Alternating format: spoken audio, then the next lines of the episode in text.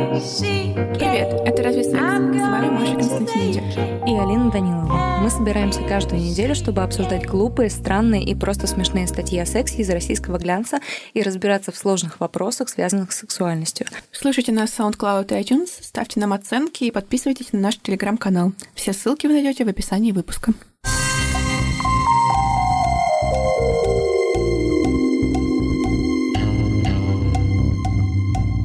Сегодня у нас в гостях Катя Павлова из группы Обе две. Привет, Катя. Привет.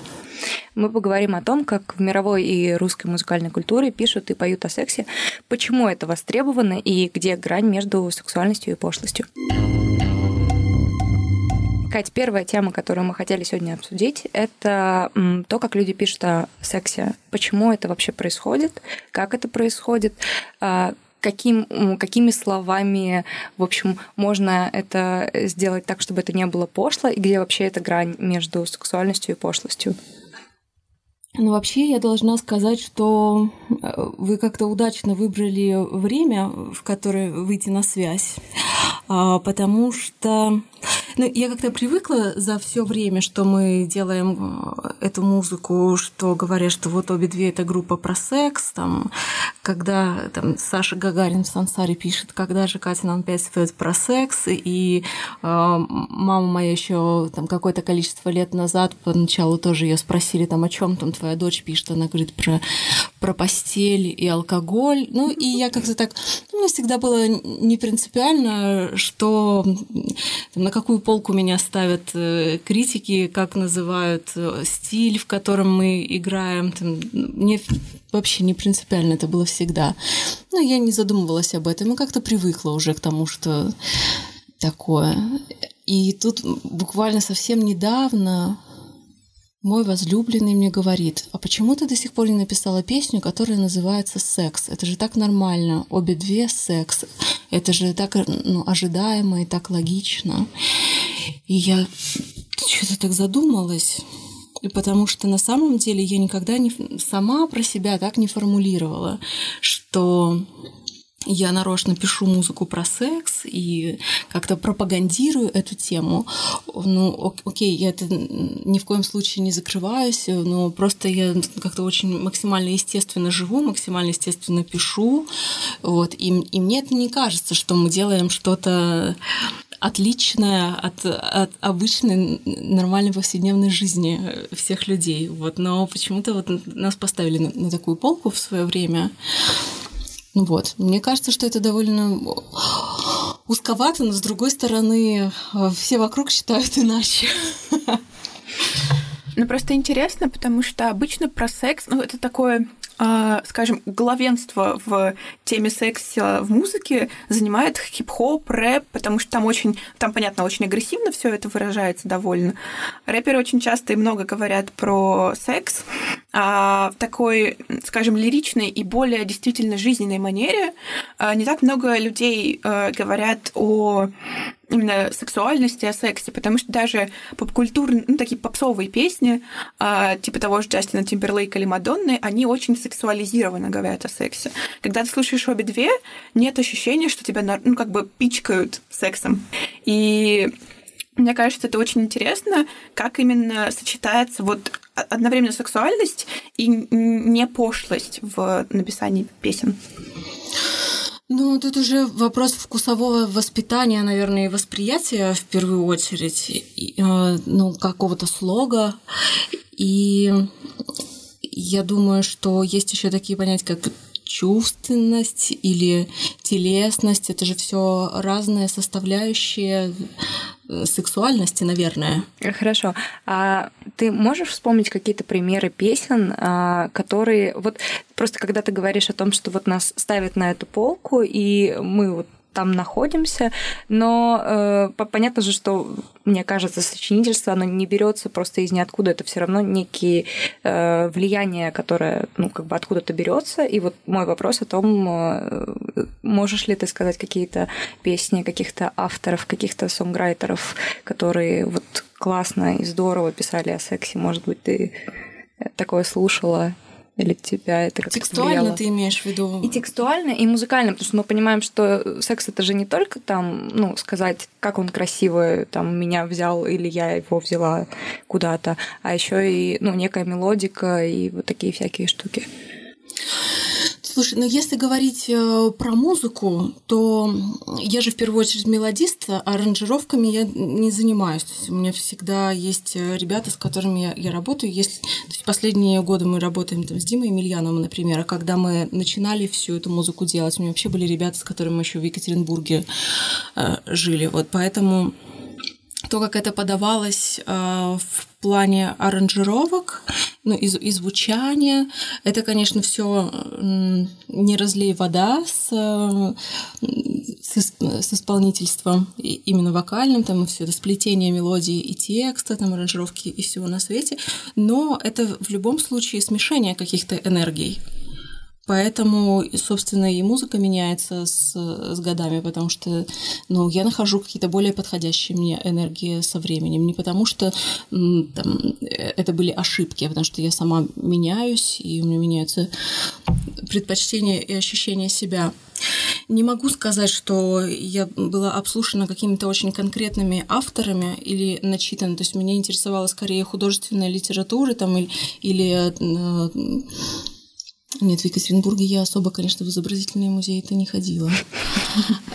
Я как-то всегда, наоборот, стремилась отойти от прямых референсов, и у меня не было такого, что я вот ну, то есть я слушала то же самое, что слушали все, там, мои одноклассники, там, когда мы росли, там было популярно тогда очень наше радио, например, и мы слушали огромное количество этой русской музыки, но мне кажется, что мне посчастливилось, ко мне пришел какой-то иной слог, я им довольно быстро овладела, или не владе... я не знаю. Ну, то есть я, я понимаю, что это было отлично от того, что люди привыкли слышать, и мне кажется, что дело, мне хочется в это верить, не в том, что э, я описала в песне э, половой акт, а в том, каким э, слогом я пользовалась, как, как я складывала слова в предложение, условно говоря, укладывала их э, в мелодию.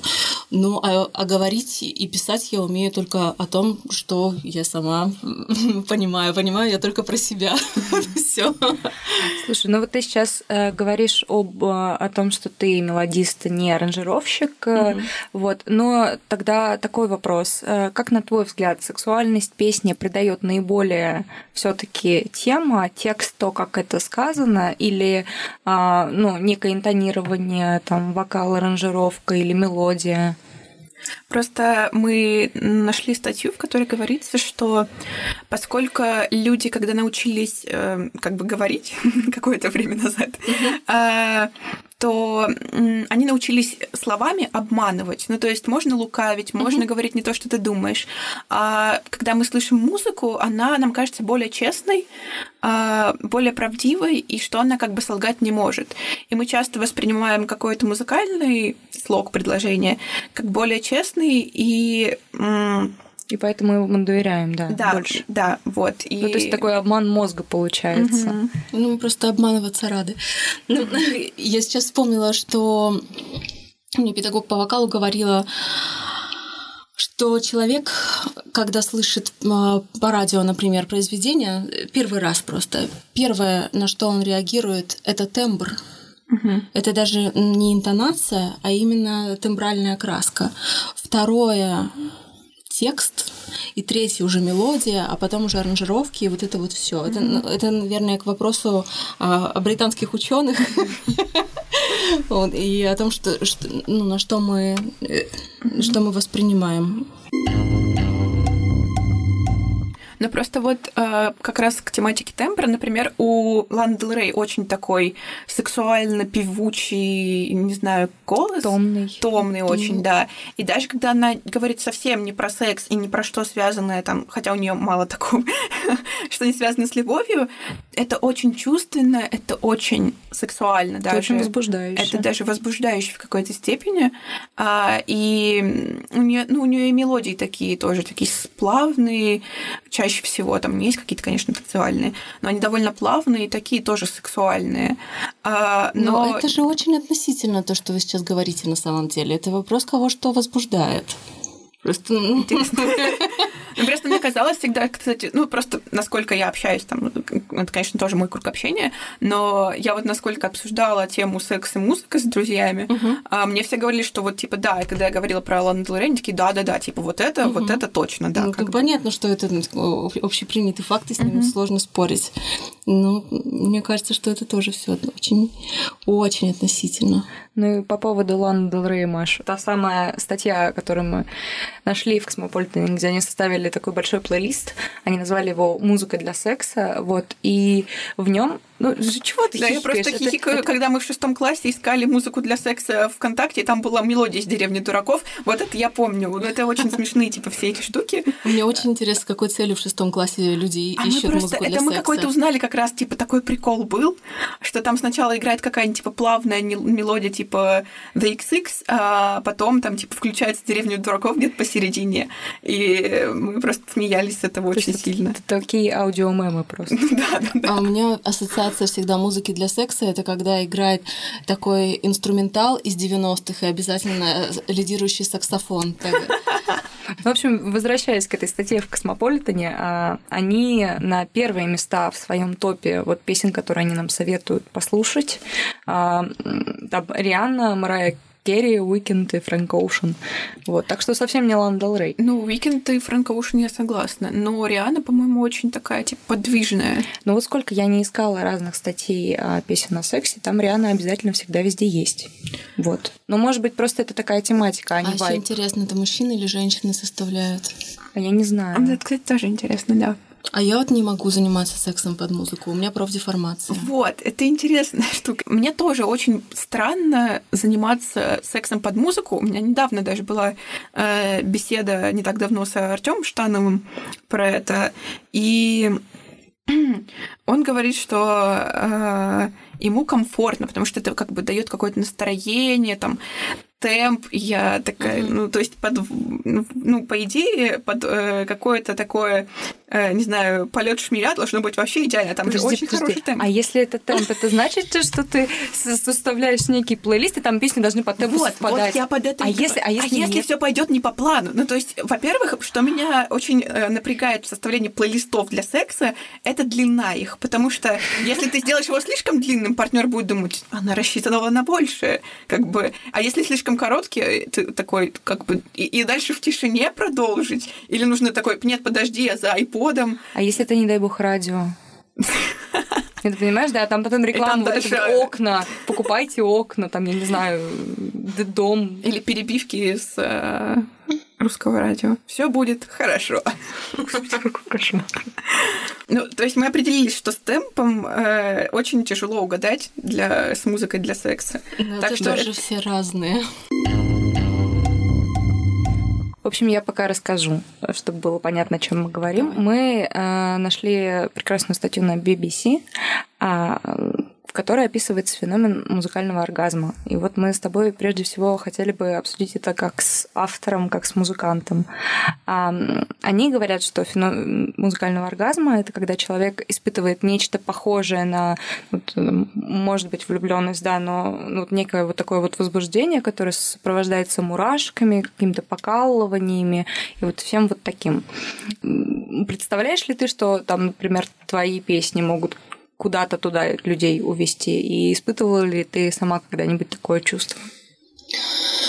Ну, во-первых, мне кажется, что оргазм и влюбленность это едва ли не противоречивые немного вещи. Ну, то есть э, по ощущениям. Вот э, то, что ты описываешь из той статьи, там э, про какое-то возбуждение, там мурашки, да, оргазм, это же, ну, это уже следующее. Это они, мне кажется, это просто они так назвали. Это такой термин, красиво, да. да. Ага. Ну, слушайте, про мурашки мне, конечно, пишут и говорят часто. Я думаю, что у человечества, в принципе, принято так описывать какое-то эмоциональное mm-hmm. потрясение. Э, в положительном смысле. Угу. Вот. Думаю ли я об этом? Нет. Мне Ну, мне вообще кажется, что если ты искренне что-то пишешь, потому что ну, ты, ты не можешь иначе жить, чем сейчас создавать это из себя выплескивать, ты не имеешь права вообще, ну, ты не имеешь ни права, ни возможности, на самом деле, думать о, о ком-то и о том, кто там что подумает. А, в том материале, о котором я упоминала, а, автор а, пишет о том, что вот он первый раз это почувствовал, когда услышал концерт Рахманинова второй. И он понял, что это такое, когда вот тебя максимально-максимально прям вот всего встряхивает э, и будоражит. Я и... понимаю, конечно, о чем речь. Прекрасно понимаю. И со мной, кстати, подобное происходит э, именно что на концертах когда, когда мне кажется, там, Мариинский театр в Большом зале консерватории, когда слушаешь оркестр. Вот, кстати, и в Космополитене писала в одной статье э, девушка про то, что секс под классическую музыку ее как бы очень удивил своей остротой, как бы там какой-то, э, не знаю, хорошим оргазмом условно. Э, и мне вот интересно, потому что как бы цепочка классическая музыка и секс, она, ну, очень странная, то есть она не у всех складывается. Мне кажется, это не то, не первая ассоциация, которая далеко не первая, которая к тебе приходит в голову. И мне интересно, почему люди, в принципе, настолько Э, думают, что классическая музыка как бы сексуальна или располагает к этому, потому что для меня классическая музыка, она э, всегда какая-то такая очень под настрой. Вот. И мне очень интересно, как люди вообще сочетают вот эту вот сексуальность и классическую музыку. Слушай, ну э, ты просто что-то меряешь всех э, по, по себе. Нет, я, мне просто интересно. Все же очень разные, у всех очень разные предпочтения, и поэтому, мне кажется, вообще нельзя так, ну, рассуждать в таком ключе, под какую музыку, какая музыка сексуальна, а какая нет. Mm-hmm. Это же как с партнерами. Просто все разные. Поговорим о а, в общем, неких последних э, инструментах. Вот если бы у тебя стояла задача э, создать э, самую сексуальную вот композицию на свете, что бы в ней точно было? Даже ну, не обязательно самой ее петь, вот просто какая бы она была? Ну, вам со мной не повезло в этом смысле, потому что я очень много усилий трачу на то, чтобы избегать узнать секрет Понимаешь, о чем я говорю? Да, я понимаю, но я этот вопрос задаю скорее не для того, чтобы вывести некую условную формулу, которая всем подходит, а для того, чтобы понять, ну, в смысле, вот для того, чтобы понять, э, что ты считаешь наиболее таким вот. Ну, magic только. Только magic. Конечно. То есть никаких э, специальных там битов, э, да, гитары, нет, мы баса. можем вычислить эту формулу и дать, и ничего не получится. Я когда-то, а, какое-то, ну, какое-то время назад, когда-то услышала, значит, композицию перед сексом группы Акуджав. Угу почему это так откровенно, вот, и почему одновременно, и почему это вдруг так откровенно появилось, и почему а, никто, в общем, до этого так не писал.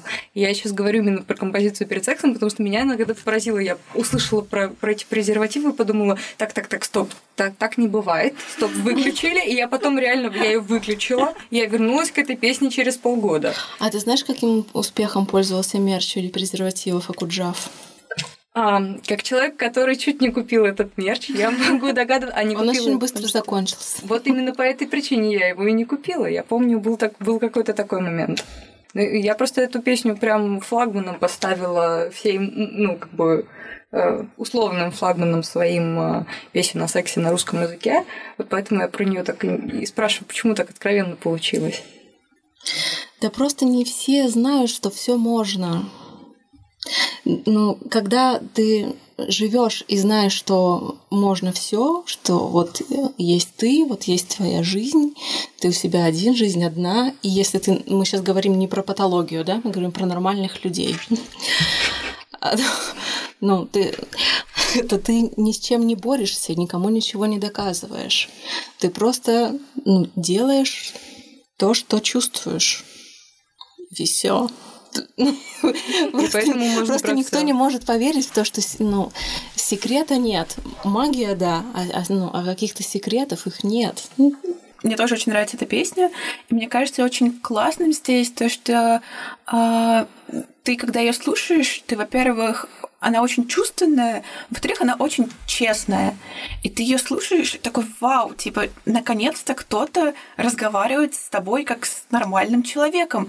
Потому что очень часто в песнях есть какое-то лукавство. Даже в той же Лане Дел Рей. Оно такое все приторно-сладкое и какое-то красивое. А здесь такой, так, перед сексом у парня спроси вот это, вот это, и про презервативы. Я ее очень люблю прям. Мне кажется, она очень подкупает именно честностью такой, прямотой. Да не этим она тебя подкупает. Да ты лучше знаешь, чем нас все Ты просто не понимаешь. Э, Тебя подкупает то, что он, он балуется. Он играет с тобой, ну, по-нормальному, как, как дети играют, как подростки играют. Он, он балуется, понимаешь? Потому что можно. Он говорит, смотри, как легко можно баловаться. В общем, Кать, спасибо большое, что пришла и сегодня с нами побеседовала. Спасибо за приглашение. Я надеюсь, что тебе это было не очень сложно. Ну, все хорошо. На этом все. Не забывайте подписываться на наш подкаст SoundCloud или iTunes и ставить нам оценки. Это помогает нашему продвижению. Также подписывайтесь на наш телеграм-канал. Там много интересного. До следующей недели. Не бойтесь своих желаний и не забывайте о контрацепции.